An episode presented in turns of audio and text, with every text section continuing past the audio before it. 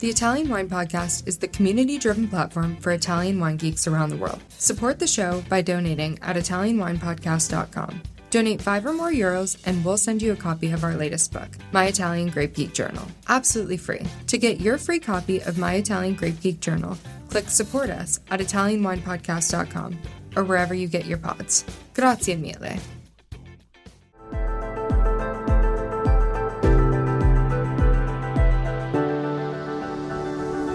Welcome to the Italian Wine Podcast. I'm Cynthia Chaplin, and this is Voices. Every Wednesday, I will be sharing conversations with international wine industry professionals, discussing issues in diversity, equity, and inclusion through their personal experiences working in the field of wine. If you enjoy the show, please subscribe and rate our show wherever you get your pods.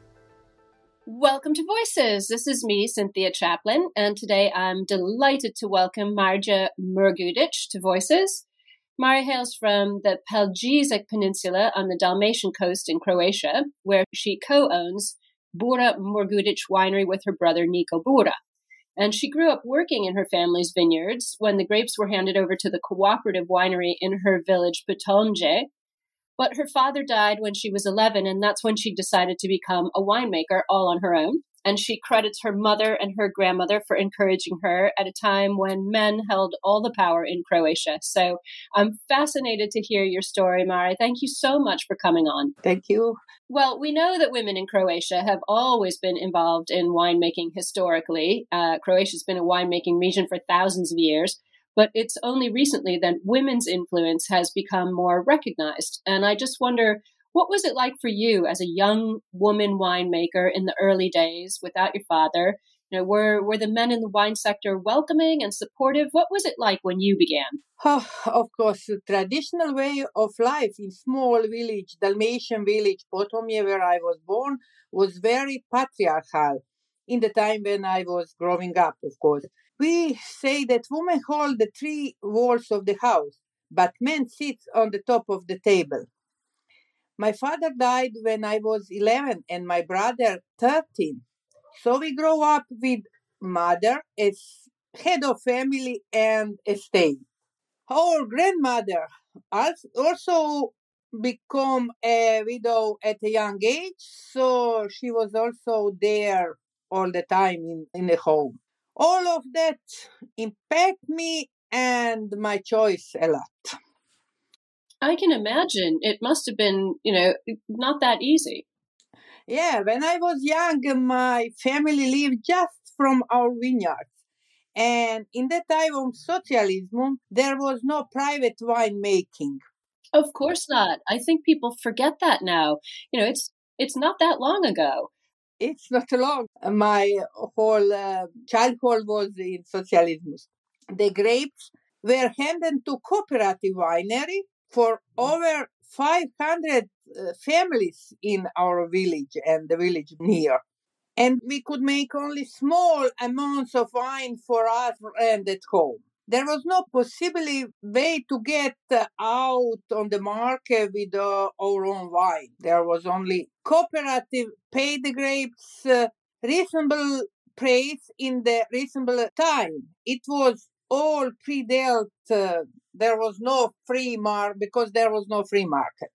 That's right. And I'm sure it impacted the quality of the winemaking too. Yeah. And I got into private uh, winemaking in uh, 1995, right?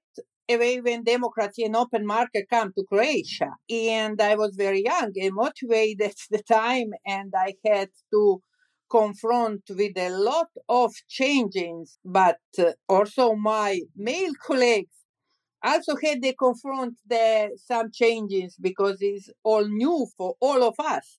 And in that time, uh, there is uh, no rivalry between us. Sometimes say me as young and immature, but I never had any difficulties with uh, them because I was a woman. I got a lot of respect from them, even though I was the only woman in the winemaking in uh, our region at the time. There was no problem. That's incredible. You were the only one. Yeah, I was the only one in that time.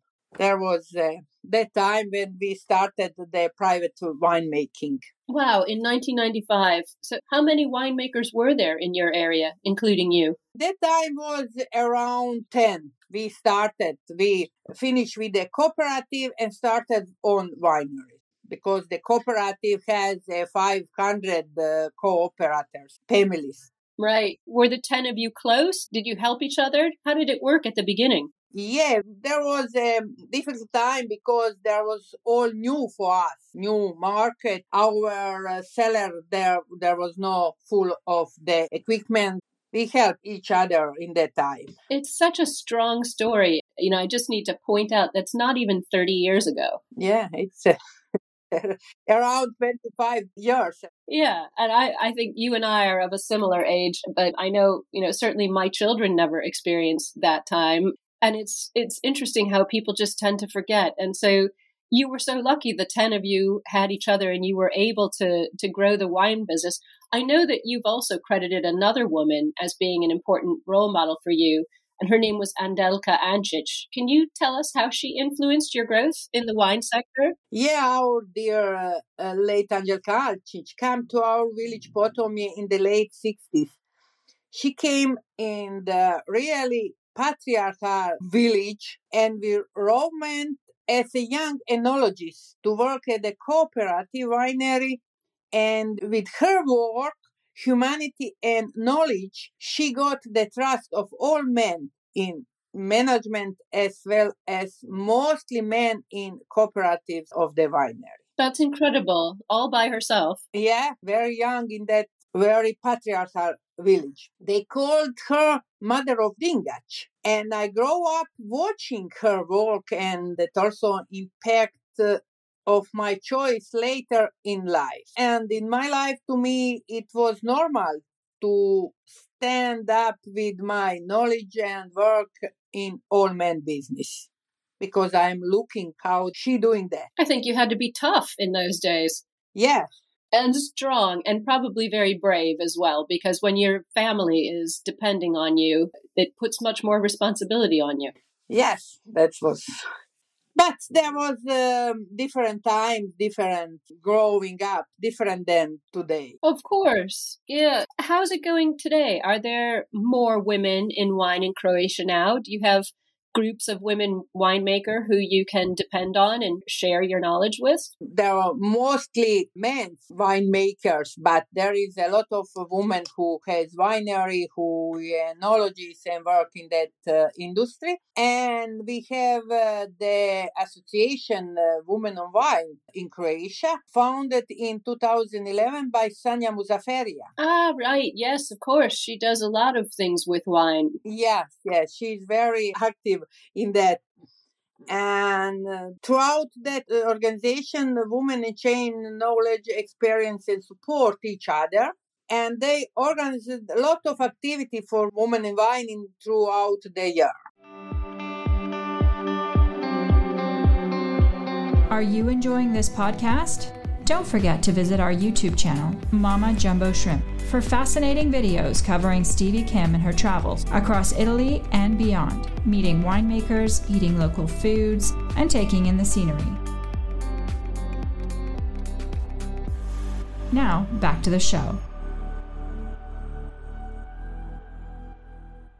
Oh, that's great to know. That's good. How many women take part? How many participate? I don't know now. I'm the member, of course, because I am on the first day member but uh, I don't know now. But there is one uh, association, the main association in, in Zagreb, and we have one in Split, in Rijeka. There is a lot of women all over the Croatia. That's so good. That's such a positive development in such a short period of time. That's great. More than 20 to 50, I think, in every organization. Wow, that's amazing. That's really great. In a very, very short period of time. It shows how devoted women are to wine and winemaking in Croatia. That's that's great news. I know your winery has become truly a family business. You know, it, it has always been in your family, and now you work with your brother and your children. You know, what's it like these days working all together? You know, life is going a lot better for you now. I know your winery is doing very well. So, who makes the decisions and who's the leader? What's it like working with the family? Do you see your children working there in the future? Our winery, as you say, is a family business. And when I starting, my brother joined me as soon as he finished his maritime career. My children are also there. My son Boris is doing uh, the core business with sales and marketing. My daughter Antonia is enologist and she is taking care of the winemaking process. And my third youngest daughter, Lucia, is also helping with marketing. And children of my brother also helping in the winery when they are at home in Potomje because daughter is painting and she live in uh, Barcelona and son is sailors and she live in Dubrovnik. But they came uh, on the um, harvest time and, and the summer and they helping us when he is at home. I think there's something really special when you can pass on to your children that connection to to a family vineyard the way that you have done. I'm wondering about Antonia. She's an enologist now, you said. Did she study in Croatia? Yes, she studied. Two of my daughter and son, Boris and uh, Antonia, they uh, finish um, high school in America, in US, and they came here and uh, finished college. Antonia agronomy in Zagreb and Boris uh, American uh, College of uh, Management in Dubrovnik.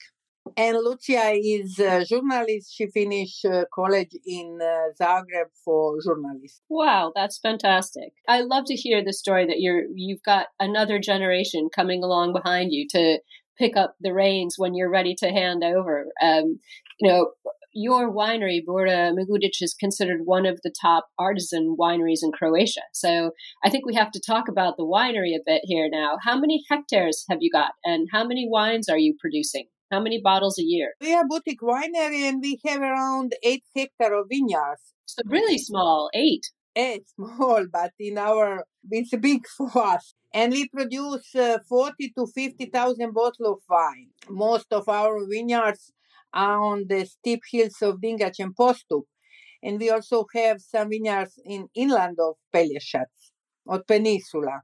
Yeah, well, where you are, it is so steep. I've seen photographs of your cru vineyards, Dingac and Postup, and it's like heroic winery that we have here in Italy. Everything has to be done by hand, you know, in Liguria and Mount Etna and places like that how long is your growing season there? How many people work with you in the vineyards and, and help with the harvest? Because it has to be done by hand. You can't get tractors up those steep hills. Like some part in Italy, you saw heroic vineyards. In Italy, we have also heroic vineyards in uh, Pelješac Peninsula in Dalmatia, that is Dingac and Postup, which is very steep hills and soil full of stones and sand and uh, on that uh, position we can use uh, the mechanically or electronics everything we done manually.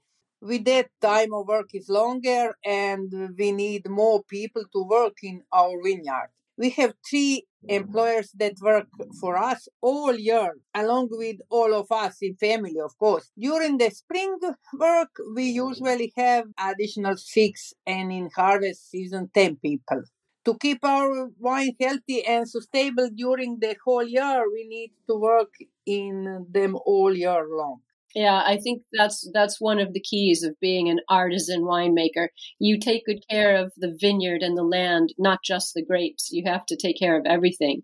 I, I know you're farming organically now. Was was that the choice you made? Our motto is wine is made in vineyards, so we put as much efforts as we can into our vineyards. I so agree with that. I, if you make a mistake in the vineyard, it can't be corrected in the cellar. I think you're absolutely right there. And and I know you're farming organically now. Was that a choice that you made, or was it a tradition that you followed? How how important is organic winemaking in Croatia now? Uh, our vineyard position give us the possibility to work in an eco and sustainable way. It is not just that we want to make wine in eco way and we go that way. Dingac and Postup have slopes 40 to 60 degrees steep towards uh, the sea, sandy soil and uh, triple insolation. So we cannot work there but in the eco way. Because of all that, in that position, we don't use any pesticide or herbicide, and everything is done manually. Our traditional is to respect and to live with nature and that is the core of our business. Well, I think that's so important now. You know, when we talk about marketing, are you selling mostly in Croatia or are you exporting at all? We export about half of our production, mostly in the US and European Union. We have been in the US market for 20 years already. Wow. You got in there really early. Yeah. Rest of our wines we sell inland in Croatia.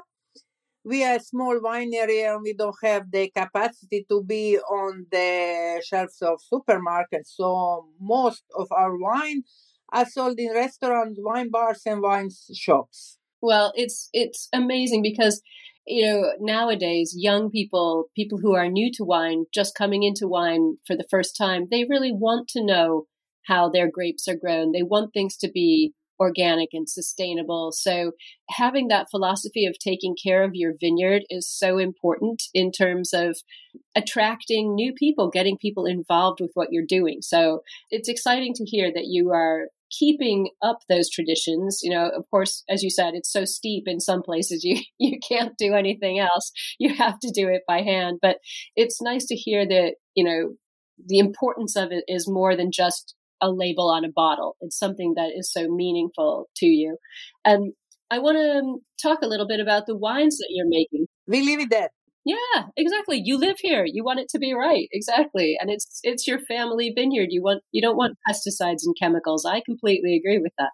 Uh, but let's talk a little bit about the wines because I am ashamed to admit that I know very little about Croatian wines, only the ones that are related to Zinfandel, and we'll get to that. But I think most of my listeners will be fascinated to hear what you're doing. So I know Dingac was the first vineyard to be protected as a DOCG back in 1961, but you know the Yugoslavian government back then.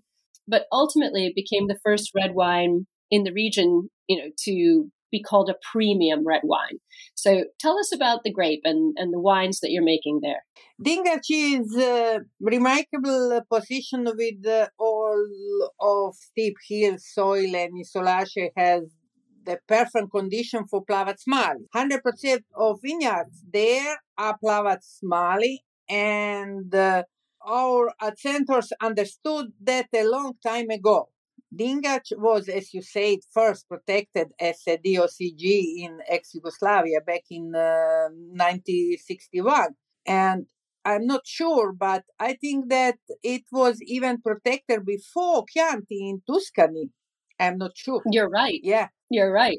And my family had luck to inherit those positions. Now there we now produce wine, red full body wine with strong alcohol in an amazing dark ruby color. That is a few words of wine. Well, I love Croatia. I've I've had a couple of wonderful visits in Croatia, uh, and now I'm going to have to come and see you and and really get involved with the winemaking scene there. But you mentioned it, um, Plavac Mali. That's that's the grape that is an offspring of Crljenak, which is Zinfandel in the US and Primitivo in Puglia. So this is a grape that's near and dear to my heart because it has such an interesting story of traveling around the world. And we know that this is a grape that loves being hot and, you know, it's very expressive of its terroir all over the world. It grows in different places. So you know, you said your wines are big and powerful with this lovely, famous, well traveled grape. Um, how many wines do you make from Plavac Mali? Different labels. Plavac Mali is uh, definitely the most important variety in Dalmatian, of course, in Pelješac. And we do the two labels of the Dingac and Postup. And we do the Plavac, which is inland the wine from inland, and we do one cuvee Galeria, and the second label uh, also Plavac, hundred percent of Plavac. So you're doing all different things with oak and with wood and yeah, six different variety from the first, second, and the basic wine. And we do the dessert wine from the Prošek, from the white grapes, Rukatac, and from the Plavac Mali red Prošek. We have two. And how are you making your sweet wines? Are you doing them botrytis style or passito style? Traditional Prošek is only traditional style way we picking and uh, drying on the sun, maybe 15 to 13 days. We drying the grape and after that uh, crushing and put on a big uh, glass bottle to fermenting slowly three to five years. It's a traditional way. Wow. So I'm just going to remind people who are listening yeah, only eight hectares, and you're making a lot of different styles of wine. This is a lot of work that you're doing. Yeah, it's a lot of work, but but we take the position for the labels. The position give us the different wine. Well, this is exciting. So, um, I I know winemaking in Croatia in general has just kind of blown up in the past twenty years. You know, what do you think have been the most important changes? You know, where do you see the Croatian wine industry going in the next, you know, five or 10 years? Croatian winemaking got the new wave back in the 19th. When we opened the market, wine scene was developing very fast to catch up with the rest of Europe. It's weird, isn't it? Because Croatia was making wine before a lot of other parts of Europe, but they're so far ahead in marketing and technique. Yes, but on our road we had a lot of uh, bumps, good ones and bad ones. Generally speaking, winemaking has developed much faster than structural and legal regulation. I think that's always the way. Now we came to the phase where winemaking is development and our vineyards don't have any security of regulation. A lot of people have vineyards and they don't produce their own wine. If they don't have the security when selling their grapes to bigger winery. And I believe that if our regulations stay the same, that both the bigger wineries, smaller wineries, they sell their grapes will be in problem in the few years. That's really interesting. That's very interesting to hear you say that. Um, I, I, I agree with you. I I think when winemakers can make their own wine, you know, right in the vineyards where they're growing it, I always do think that there is something on a quality level that's going to be better. Um, so I agree, but that I didn't realize this is something that was really affecting Croatian wine. That's very interesting to hear you say that. Do you think that people will start making their wine more often or keep selling the grapes? Hmm.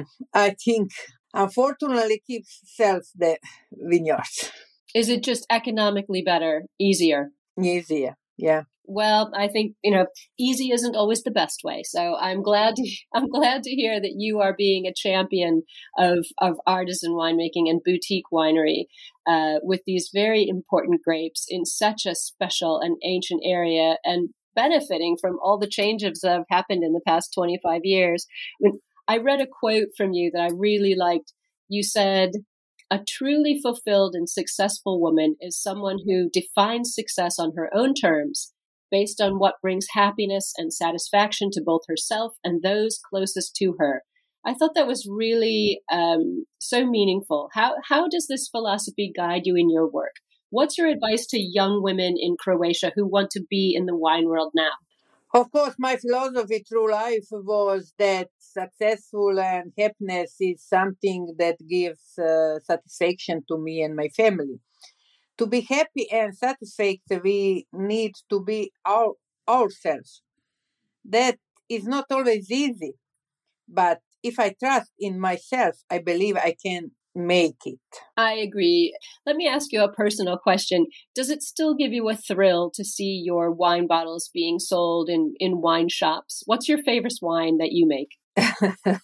I always tell all my wine is like my children, all is my favorite in any situation when you sit on stall in any situation when you sitting and drinking uh, on a table every day you can drink uh, the bigger wine like dingac and postup or uh, like dessert wine. You can drink uh, something easy to drink uh, by basic or uh, second label. But if you celebrating and have a special dinner you take the first label or if you uh, on the dessert wine is the time for the sweets when feast and all wine is like my children all is the best my wine. Exactly and and some days you you like the company of one of them more than another. At christmas time i we went sweet wine too so that's that's really nice.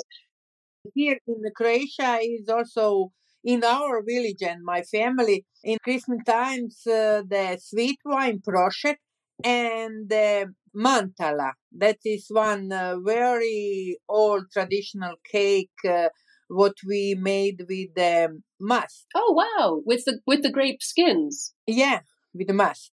Amazing. Well, let me ask you a question. I am um, very interested in rosé wines, particularly Italian rosé wines, which is my specialty. Do you make a rosé wine? We made last year. We start with the rosé wine with the rosé wine Zinfandel rosé. Fantastic with the Plavac Mali. No, Zinfandel. Oh, with you know that the Milenko Mai who died a few days ago, in 2000 we got recognized the Plavac Mali genetically the son of Zinfandel or Primitivo or Crliena. Yes. And here in Dalmatia, after phylloxera, Crljenak uh, vanished from Dalmatian, Plavac Mali came as a more resistant variety. After the recognition of the connection of Plavac Mali and Zin, a lot of people start planting new vineyards of Crljenak or Zinfandel or Primitivo. Where are you getting your rootstock for Zinfandel Primitivo? And back in 2007, I started with a business partner, American businessman, Bob Belmoshe and his family. Bob was a big wine enthusiast, especially for Dalmatian red wine, and they came here and they buy the house in Dubrovnik and want to invest to the vineyards. And he likes my wine, and and he want to bring Zinfandel back home to Croatia.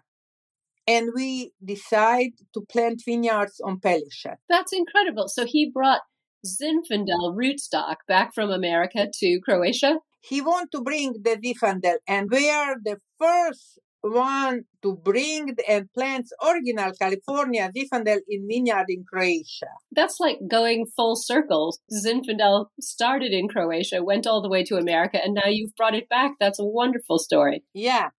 Now, more than 15 years later, Belmoshe family and our family make together both Zinfandel and English wine under the Belmoshe family wine label. And last year, we know that Zinfandel in America start like uh, white and rosé wine as like a basic wine. And we last year start with the rosé, rosé Zinfandel. But not big, uh, big addition, but we start with the rosé. I'm going to have to find this wine and taste it. Yeah, and that is in addition of our normal Zinfandel. That is not so special, but addition we do the rosé. That's great. Oh, I'm so glad I asked you that question. I I have to be fair and tell our listeners I hadn't put that on my little list of things I was going to ask you. So thank you for telling me about that. And also on the end, thank you for the to to be your guest. And I would like to wish everyone Merry Christmas and successful New Year to all of your listeners. That is great. Well, thank you so much, Mare. I can't thank you enough for this really fun conversation. I've learned so much about women in Croatia and the winemaking industry. It sounds positive. It sounds like things are going forward in a really beneficial way, and I'm excited um, to learn more about Croatian wine myself. So thank you so much. I wish you a huge happy new year. Thank you. And I hope that one day you came to Pelješac to see me and my winery. Thank you. Yes. Peace and good wine to all my listeners. You're always welcome. I'm booking my trip now. Thank you for listening, and remember to tune in next Wednesday when I'll be chatting with another fascinating guest. Italian Wine Podcast is among the leading wine podcasts in the world and the only one with a daily show. Tune in every day and discover all our different shows. You can find us at ItalianWinePodcast.com, SoundCloud, Spotify, Himalaya, or wherever you get your pods.